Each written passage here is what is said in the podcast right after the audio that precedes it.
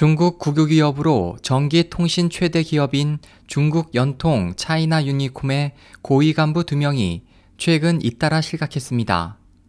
15일 인터넷 사업 자회사의 장지장 부사장이 조사를 받고 있다고 발표된 직후 차이나 유니콤 공식 사이트는 18일 자사의 중신화 정보화 및 전자상무 사업부 책임자의 해임을 발표했지만 실각 이유는 공개되지 않고 있습니다. 발표에 앞서 중국 관영 언론은 차이나 유니콤의 거액 투자 실패, 요금 부당 청구 등에 대해 잇따라 보도했습니다.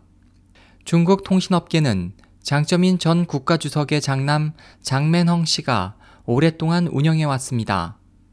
중국 전기통신업계를 실질적으로 지배하며 통신업계에서 전신왕으로 불려온 장맨헝은 1999년 당시 최고 지도자였던 부친 장점인의 힘을 빌어 대형 통신회사 중국 망통을 설립했고 2008년 이 회사가 국유 기업인 중국 연합통신 유한공사와 합병되면서 차이나 유니콤이 탄생됐습니다. 최고 지도부 일원이자 장점 인파의 주요 인물인 저윤캉이 실각하는 등 시진핑 지도부는 향후 장점 인파의 숙청을 가속해 장씨 일족의 부정축제 기반인 전기통신업계를 파고들 것으로 보입니다. SOH 희망지성 국제방송 홍승일이었습니다.